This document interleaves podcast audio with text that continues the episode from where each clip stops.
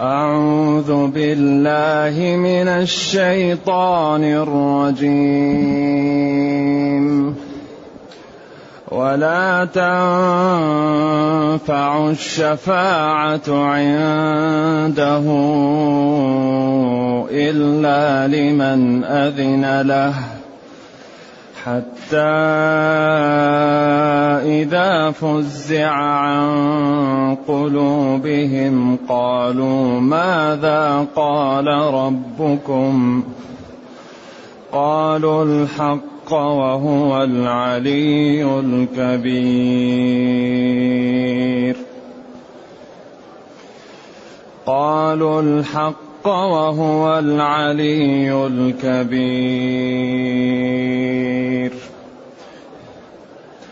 قل من يرزقكم من السماوات والأرض قل الله قل الله وأنا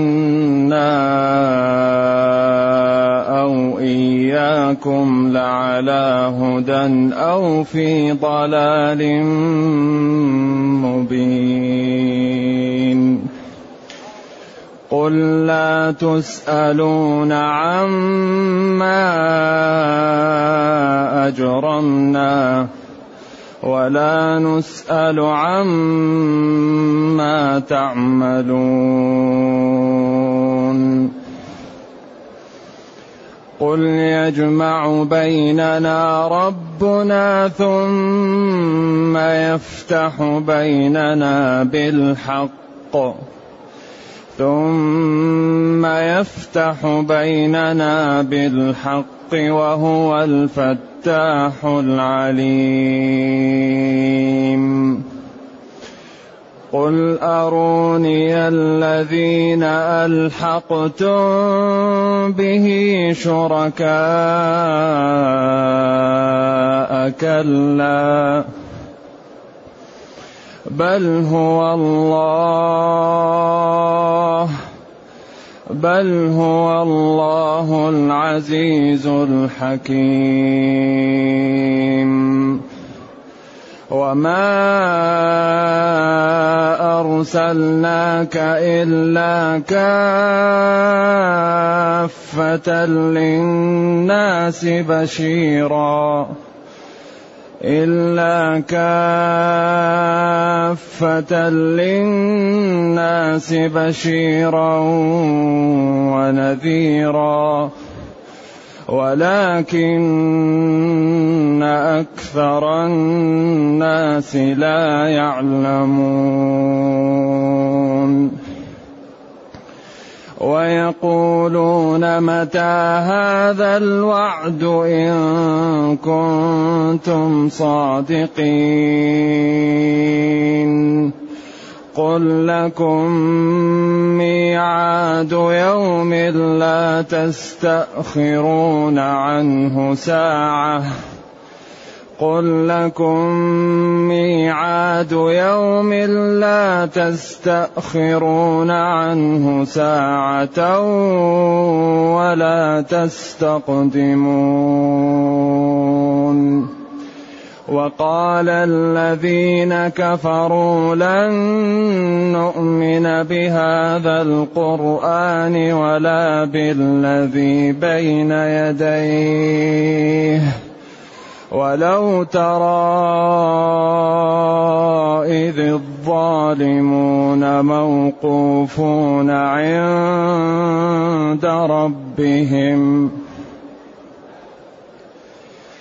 ولو ترى إذ الظالمون موقوفون عند ربهم يرجع بعضهم إلى بعض القول يقول الذين استضعفوا للذين استكبروا يقول الذين استضعفوا للذين استكبروا لولا أنتم لكنا مؤمنين.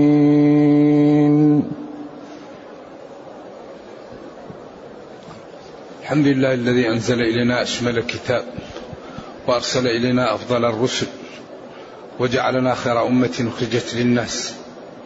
فله الحمد وله الشكر على هذه النعم العظيمة والآلاء الجسيمة.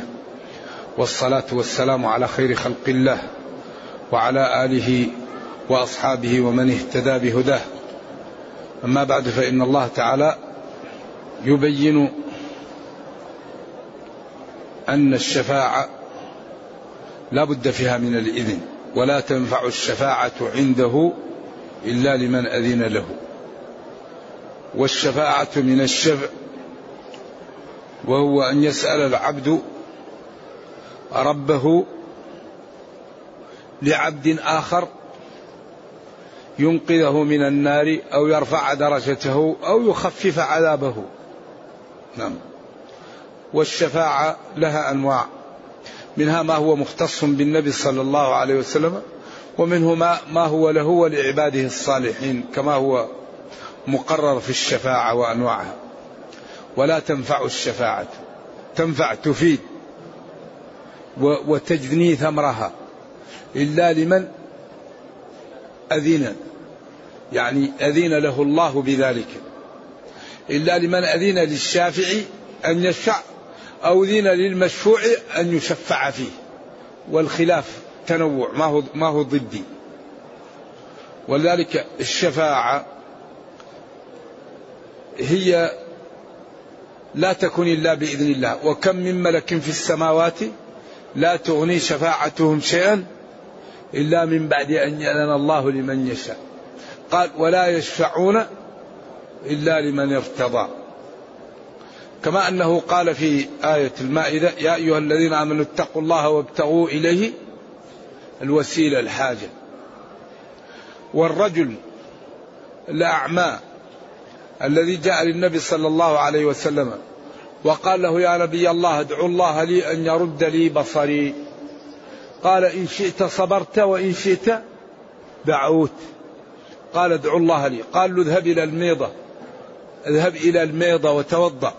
وقل يا محمد إني أتوجه بك إلى ربي في حاجتي لتقضى لي. اللهم شفعه فيه وفي بعض الروايات فيها ضعف وشفعني فيه. وهنا اختلف العلماء. فكثير من العلماء قال هذا المقصود به نفس الشفاعة والتوسل وبعضهم قال لا المقصود به الدعاء. بدليل إن شئت صبرت وإن شئت دعوت. اللهم إني أتوسل بك إلى ربي محتملة لاحتمالات. لكن قوله إن شئت صبرت وإن شئت دعوت واضح أتوسل بدعاء نبيك. توسل بدعاء نبيك. ومما يزيد ذلك إيضاحا أن عمر عام الرمادة وهو عام جاءهم فيه قحط قال اللهم إنا كنا نتوسل إليك بنبيك فتسقنا وهذا عم نبيك ادعو يا عباس. في البخاري. يا قالوا لو كان المقصود التوسل بغير الدعاء لذهبوا إلى النبي صلى الله عليه وسلم في قبره وتوسلوا به. لكن دل ذلك على أنهم كانوا يتوسلوا بالنبي صلى الله عليه وسلم يدعو لهم في حياته. ثم يعني طلبوا من من العباس أن يدعو لهم لقرابته من النبي صلى الله عليه وسلم اللهم إنا كنا نتوسل إليك بنبيك فتسقنا وهذا عم نبيك. ادعو يا عباس.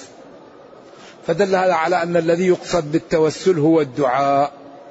الأمر الثالث أن الإنسان لا يطلب ربه إلا بما يملك.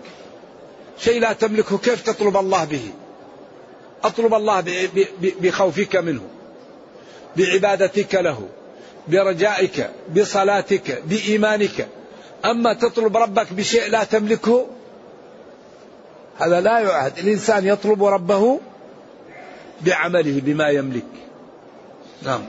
اذا ولا يشفعون ولا تنفع الشفاعة عند الله إلا لمن أذن له الله في الشفاعة.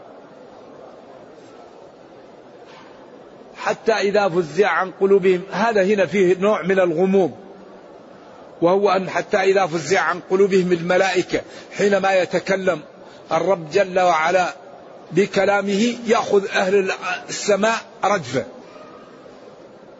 لعظمة الله. فإذا أخذ جبريل الوحي الذي نزل ومر بأي ناس في السماء يقولون ماذا قال ربكم؟ يقولون قال الحق. ومن جملة ذلك إذنهم لمن أراد أن يشفعوا فيه ولما ما حرم وحلل وأعز وأذل. لكن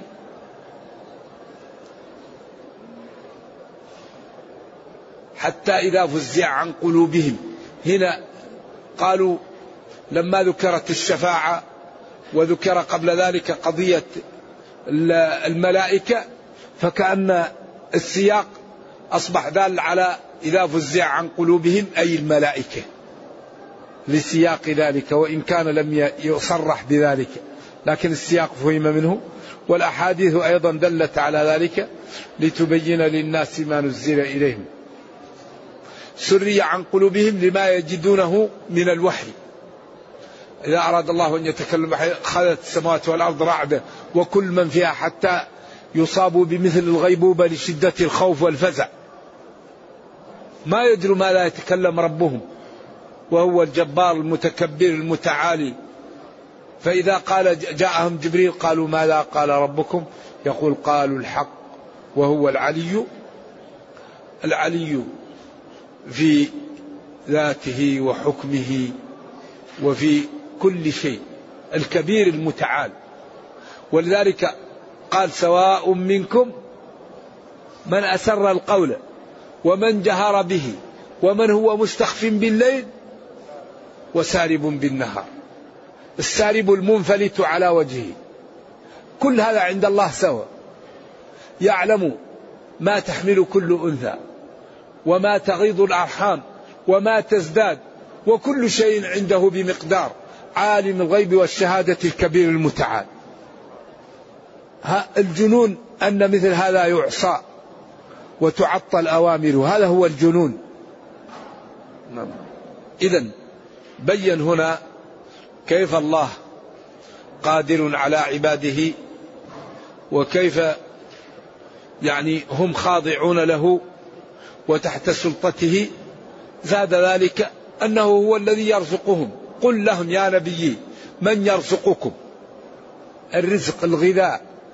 كل ما يأتيكم من الأرزاق من السماء والأرض. قل من يرزقكم من السماوات والأرض؟ سواء قالوا الله أو لم يقولوها هو الله. الله هو الذي يرزق. قالوا أو لم يقولوا. قل الله. قل لهم يا نبي من يرزقكم؟ الرزق هو ما ما ما ما ما, ما يغذى العبد. والله هو اللي يرزق الناس. وكل ما يأكل العبد هو من الله. سواء كان حلالا نعمة وابتلاء أو حراما نقمة وابتلاء. كما قال ونبلوكم بالشر والخير فتنة. قل من يرزقكم من السماوات والأرض؟ قل لهم الله. الله هو الذي يرزق. سواء قبلوا قالوا أو لم يقولوا. وهنا وقف مع ما جاء به القرآن مع التعامل مع المخالف والتلطف به والتنزل له حتى يفهم الحجة فهما كاملا ولا يبقى له أي طريق إلا إلا الدخول في الإسلام أو يبقى في المكابرة. وإنا أو إياكم لعلى هدى أو في ضلال مبين. نحن وأنتم طريقنا مختلف. إما أنتم على هدى ونحن على ضلال أو أنتم على ضلال ونحن على هدى. طيب وأينا على الهدى الذي يطيع ربه ويمتثل أوامره ويجتنب نواهيه ويتبع رسله؟ أما الذي يكفر ويعبد الأصنام وينكر نعم الله أيهم على الضلال؟ ولذلك هذا الكلام إذا تأمله العاقل فهم من الذي عنده الحق من الذي عنده الباطل. ثم زاد ذلك إيضاحا. قال قل لا تسألون عما أجرمنا. لاحظوا أن عمل الصحابة وعبادتهم وقراءتهم وكل شيء سماه إجرام من باب التنزل من باب التنزل. ولا نسأل ولا وكفرهم هم سماه عمل وهذا لأخذهم ب ب ب بالتدريج وبالتلطف حتى يسمعوا فيأخذ الحق بقلوبهم فيبتعدوا عن الحرام والكفر فيطيعوا ربهم ويكون ذلك سبب في نجاتهم. قل لا تسألون عما أجرمنا. سمى عمل الصحابة إجرام وسمى كفرهم هم عمل. وهكذا القرآن يتنزل لمن يحاول أن يوصل له المعلومة ويتلطف حتى يأخذ الحجة كاملة. فإن استفاد فاد وإن لم يستفد يؤخذ أخذ. كما قال وكذلك أخذ ربك إذا أخذ القرى وهي ظالمة. إن أخذه أليم شديد. كما قال هناك في سورة الروم وقولوا آمنا بالذي أنزل إلينا وأنزل إليكم وإلهنا وإلهكم واحد ونحن له مسلمون. ينتزع أماكن الاتفاق مع أهل الكتاب حتى يقربهم من الحق فإذا قربوا عند ذلك يكون سبب في فهمهم وتركهم للضلال وقربانهم من إيش؟ من الحق. ولذلك هذه الحجج يعطيها الله لبعض خلقه. بعض الناس الله يعطيه الحجة. كما أعطى الحجة للشيخ الشامي الذي جاء مكبلا بالحديد وكان في ثمن الواثق وكان الحاكم الذي هو عنده ابن أبي دؤاد فلما قال له السلام عليكم قال له لا عليك السلام. قال له بئس ما أدبك مؤدبك يا أمير المؤمنين. الله يقول وإذا حييتم بتحية فحيوا بأحسن منها أو ردها. والله ما حييت بها ولا بأحسن منها. قال اترك ما لا تقول في القرآن. قال أنا الذي مكبل بالحديد هو الذي لي أن نسأل. فجاء ابن أبي دؤاد. قال له مقالتك هذه التي تدعو الناس إليها علمها رسول الله أو جهلها؟ قال له جهلها رسول الله. قال ما شاء الله ما شاء الله. علمها ابن أبي دؤاد وجهلها رسول الله. قال له أقلني. قال له لك ذلك. فعاد عليه السؤال. قال له مقالتك هذه التي تدعو الناس إليها علمها رسول الله أم جهلها قال له علمها ولم يدعو الناس إليها. قال لم يسع ابن أبي دؤاد في أمة محمد صلى الله عليه وسلم. ما وسع محمدا في أمته فعند ذلك راح الواثق واستلقى. وقال علمها ابن أبي جهلها رسول الله علمها ابن أبي دؤاد ما شاء الله. علمها رسول الله ولم يدعو الناس إليها. ألم يسع ابن أبي دؤاد ما وسع النبي صلى الله عليه وسلم في أمته؟ وانتهت محنة القول بخلق القرآن. وفك عن الشيخ الشامي الحديد وأكرم وانتهى من ذلك اليوم محنة القول بخلق القرآن. فلذلك الحجج يعطيها الله لبعض خلقه ولكن الله يمن. ولذلك هذه الحجة عجيبة.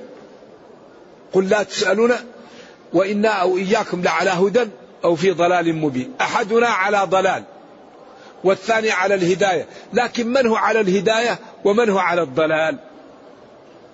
طبعا الذي يعبد الله ويطيع ويمتثل أوامره ويتبع الرسل هو على الهداية والذي يعبد الأصنام ويكفر بالله هو على الضلال.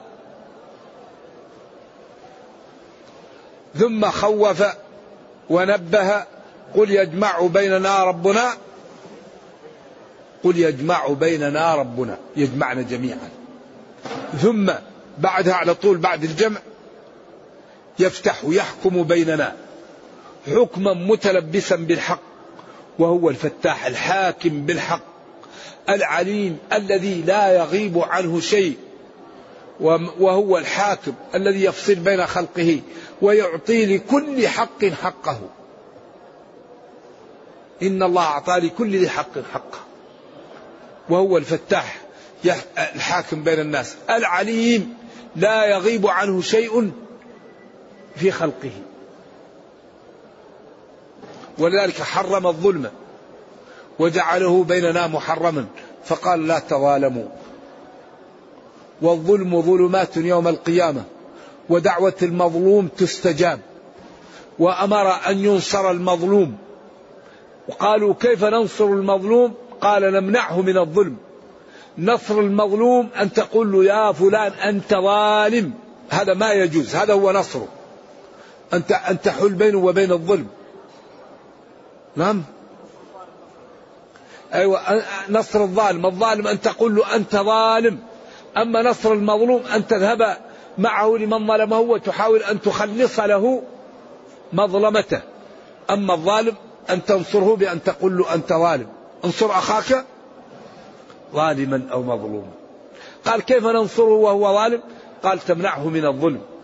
نعم. أما المظلوم فنصره أن ترد له مظلمته وتحاول أن تساعده حتى يرجع له ما ظلم فيه سواء كان ظلما حسيا أو معنويا. لذلك هذا الدين قائم على أسس وقواعد. لو انتبه لها المسلمون لأدخلوا جميع أهل الأرض في الإسلام. لو تنبه المسلمون لما في دينهم من الجمال والحسن والإنصاف والعدالة والسمو والرقي واهتموا بالمؤسسات وبإيصاله ناصعا للعالم لدخل الناس في دين الله أفواجا. لكن المسلمين يحولون بين الكفار وبين الإسلام أكبر معوق لدخول العالم في الإسلام أفعال كثير من المسلمين التي يشوهون الإسلام وينفرون منه بأخلاقهم وأفعالهم وبالكذب على الدين والقول عليه وتشويهه وجعله بينه وبين حقيقته ظلم بأفعالهم. ولذلك حري بنا أن نظهر للناس جمال هذا الدين في حياتنا. وأكبر دعوة أن كل واحد منا يمارس الدين ممارسة حقيقية. أكبر دعوة في هذا الزمن أن كل واحد منا يمارس الدين ممارسة حقيقية.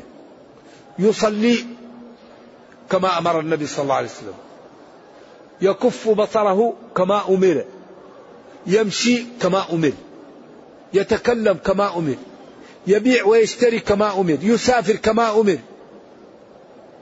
يعني نتمثل الدين أكبر عمل للعالم أن المسلمين يتمثلون الدين.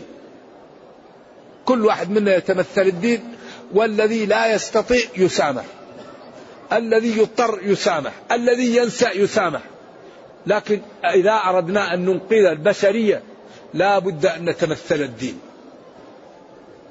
فاستقم كما أمرت. اتبعوا ما أنزل إليكم. نعم. فليحذر الذين يخالفون عن أمره أن تصيبهم فتنة. تعاونوا على البر. كونوا مع الصادقين. إذا لقيتم فئة اثبتوا. اصمدوا في الخطوط الأمامية. ثم بين الطريق المعنوي قال واذكروا الله. لأن الذي ينتصر به المسلمون هو الإعداد الحسي والمعنوي.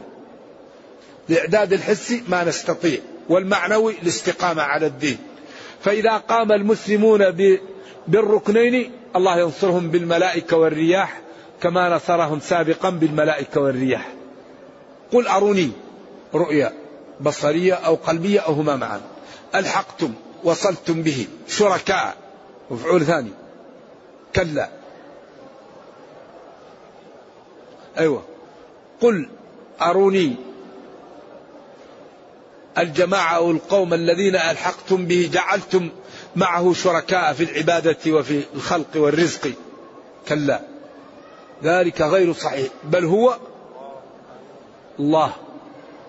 المعبود بحق. العزيز الغالب الذي يضع الأمور في مواضعها. أما الأصنام والشركاء والأنداد فهي عاجزة أن تصل الخير لنفسها فكيف توصله إلى غيرها؟ أن توصل خيرا أو نفعا لنفسها فكيف توصله إلى غيرها؟ كلا ليس الأمر كما تزعمون وتدعون. بل هو الله المعبود بحق العزيز الغالب القوي الحكيم الذي يضع الأمور في مواضعها. فهنيئا لمن اتبع شرعه ويا ويل من أشرك به أو عصى أمره. وما أرسلناك يا محمد صلى الله عليه وسلم إلا كافة للناس. كافة حال من الناس وهذا ليس كثير أن تكون الحال نكره تتقدم على صاحبها ولكن ذلك وارد ومن جملته هنا. وقدم كافة للاهتمام بها وما أرسلناك إلا كافة للناس. أرسلناك في حال كونك للناس كافة. نعم. إذا رسالته لجميع الخلق. وقال لا يسمع بي إنسان ولم يؤمن إلا دخل النار.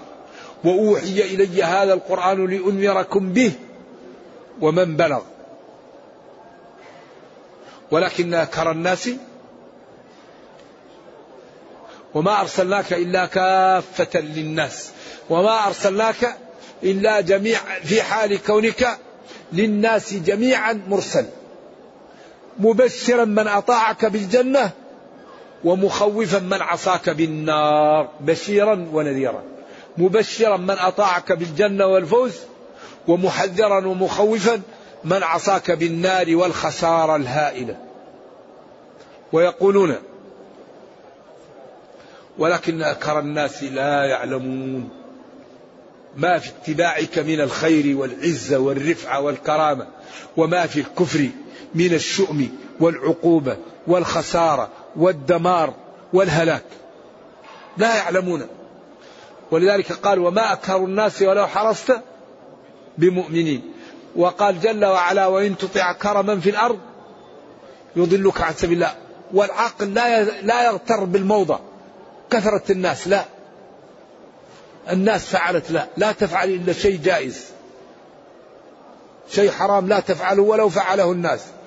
لأن أغلب الناس رايح إلى النار. تسعة وتسعين وتسعمية من أهل الأرض إلى النار. نصيب الجنة واحد من الألف.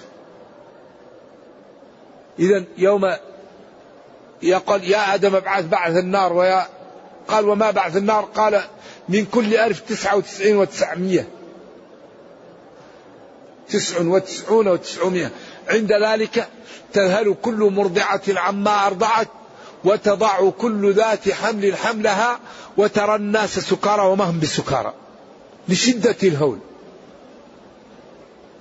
والصحابة لما تزلزلوا قال من يأجوج ومأجوج على حسابكم. ما أنتم في الأمم إلا كالشعرة السوداء في الثور الأبيض أو العكس. الأبيض. إذا ويقولون الكفار متى استبطاء هذا الوعد القيامة وهذا التخويف الذي قل لكم ميعاد. وقت. لا تستأخرون عنه ساعة ولا تستقدمون. العمر مثل الشريط مثل الطريق. انتهى العمر مات نايم مات في السيارة. في المكتب راكع ساجد. في المتجر. خلاص انتهى العمر يموت. تنوعت الأسباب والموت واحد. لكن لا يمكن يموت الإنسان وبقي له أي شيء. إن أجل الله إذا جاء لا يؤخر. وهذا أكبر جرعة يأخذها المسلم ليشتغل لدينه وأمته. ما دام كل ما يخاف منه الناس الموت والموت محدد لا يزيد ولا ينقص لما لا نشتغل لديننا ولأمتنا؟ ولما لا ننتج ما يمكن عمر الإنسان يتأخر ولا يتقدم. ما أصاب من مصيبة في الأرض ولا في أنفسكم إلا في كتاب من قبل أن نبرأها. كل شيء مكتوب. أحيانا الواحد لا يمرض أصلا. واحد يحاول أن يعالج لو يأتيها أهل الدنيا ما يمكن. إذا الإنسان يقوم بالأسباب وينام قليل العين ويعبد ربه ولا يعصيه. ما دام ربنا يعني الأمور جعلها محددة وهذا حتى لا نتهالك. لا نخاف ولا نفرح. لكي لا تأسوا على ما فاتكم ولا تفرحوا بما أتاكم. الإنسان يبقى مطمئن معتدل. ينام قليل العين. ويقوم بالأسباب. يصلي ويسأل الله القبول. يغض بصره ويسأل الله التقى. يتزوج ويسأل الله الأولاد. يبيع ويشتري ويسأل الله الغنى. يقرأ ويسأل الله العلم. نقوم بالأسباب ونسأل الله. ضروري. أما الذي ينام ولا يقوم بالأسباب هذا يسمى تواكل. تلاعب. إذا قل لكم ميعاد يوم لا تستخرون عنه ساعة ولا تستقدمون. قال الذين كفروا جاءوا.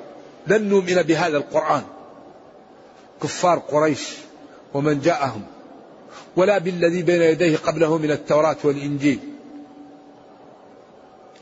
هؤلاء محجوبون. هؤلاء كتبت عليهم الشقاوة. وإلا جاءهم كلام من جنس كلامهم. ورجل منهم يعلمونه ويعلمون صدقه. وأتى بشيء عجزوا عنه. فلم لا يؤمنون؟ لكن من يضلل الله فلا هدي له.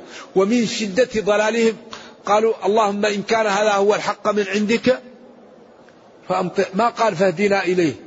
يدل على أن هؤلاء عياذا بالله سبقت لهم الشقاوة من الله. نرجو الله السلام والعافية. لن نؤمن بهذا القرآن ولا بالكتب المتقدمة عليه من التوراة والإنجيل والزبور والفرقان والصحف. ثم قال ولو ترى يا نبي إذ وقت أو حين الظالمون موقوفون عند ربهم. يرجع بعضهم إلى بعض القول يندمون ويسخطون على أنفسهم ويقعون في نوع من الألم والهلكة. لا يعلمها إلا الله. لرأيت أمرا عجاب عجاب أو لهالك الأمر. ولو ترى ذلك لهالك أو لرأيت العجب العجاب. موقوفون عند ربهم. يرجع بعضهم إلى بعض القول. أنتم ضللتمونا لا أنتم اللي فعلتم أنتم اللي فعلتم. خلاص قضي الأمر انتهى الأمر. أول أول في الدنيا.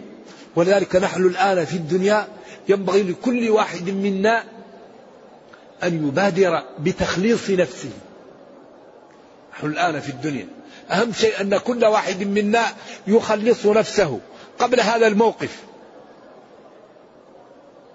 يقول الذين استضعفوا للذين استكبروا لولا أنتم لكنا مؤمنين. بعدين يقول الذين استضعفوا للذين استكبروا أنتم الذين دعوتمنا لهذا وضللتمنا لو تركتمنا لكنا الآن من جملة المؤمنين. وأولئك يردون عليهم وهذا من سمعه في الدنيا يحذر من قرناء السوء.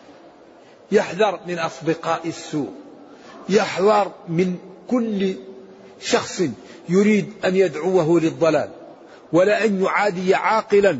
خير له من أن يكون له صديق أحمق. فاربأ بنفسك أن تصادق أحمقا. إن الصديق على الصديق مصدق. إذا الحمار والحوار سيقا علمه الشهيق والنهيق عن المرء لا تسأل وسل عن قرينه. إن القرين بالمقارن يقتدي. الأخلاء يومئذ بعضهم لبعض عدو إلا المتقي. هذا الذي كان يقول لزميله أنت تضيع وقتك بالعبادة وبالصدقة ما لا تفعل. قال إني كان لي قرين يقول أئنك لمن المصدقين إذا متنا؟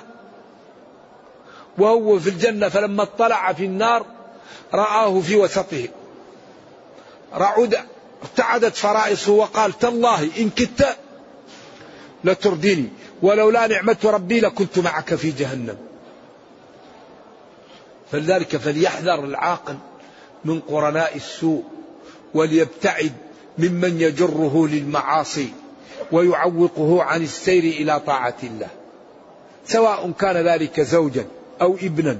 أو أخا أو أبا أو عما أو قريبا أو صديقا أو جارا. يبتعد عمن يورده موارد العطب ويبحث كل واحد منا عن الصادقين ليساعدوه في النجاة. لأن الله جل وعلا يقول يا أيها الذين آمنوا اتقوا الله وكونوا مع الصادقين. نبحث عن الصادق. الصادق يساعدك الصادق يرفعك. الصادق يحميك الصادق ينبهك الصادق يسترك الصادق يساعدك يحميك. ما في مثل الصادقين. ولذلك نبحث عن الصادقين ونكون معهم ونصحبهم ونعلم أن ربنا كريم وقادر وما أردناه يعطيه لنا. فلم لا نطيع ربنا؟ هو كريم هو قادر هو غني. هو لا يرد سؤال طالب. ادعوني أستجب لكم. فلم لا نشتغل في رضا ربنا؟ لم لا نعمر أقواتنا بطاعة الله أوقاتنا بطاعة الله؟ وما أردناه يعطيه لنا. وقد جعل جل وعلا بيننا وبينه صفقة. فقال أوفوا بعهدي. أوفي بعهدكم. وقال إن الله لا يخلف الميعاد. وقال فيضاعفه له أضعافا كثيرة. نرجو الله جل وعلا أن يرينا الحق حقا ويرزقنا اتباعه وأن يرينا الباطل باطلا ويرزقنا اجتنابه وأن لا يجعل الأمر ملتبسا علينا فنضل. اللهم ربنا أتنا في الدنيا حسنة وفي الآخرة حسنة وقنا عذاب النار. اللهم اختم بالسعادة آجالنا واقرم بالعافية غدونا وآصالنا. واجعل إلى جنتك مصرنا ومع النار رحمة اللهم إنا نسألك أن تحفظ هذه البلاد للإسلام والمسلمين. اللهم احفظ المملكة العربية السعودية للإسلام والمسلمين. اللهم إنا نسألك أن ترحم من مات من حكامها وأن تحفظ الحي منهم وأن توحد صفوفهم وأن تقوي شوكتهم وأن ترد عنهم كيد أعدائهم. اللهم إنهم هم الذين يمسكون الحرمين وهم الذين يعلنون شرعك يا رب. اللهم قوهم وانصرهم ورد عنا وعنهم كيد أعدائهم. اللهم إنا نسألك أن تحفظ الإسلام والمسلمين في كل مكان. اللهم إنا نسألك أن تقوي شوكة المسلمين وأن توحد صفوفهم وأن ترد عنهم كيد أعدائهم. سبحان ربك رب العزة عما يصفون وسلام على المرسلين والحمد لله رب العالمين. والسلام عليكم ورحمة الله تعالى وبركاته.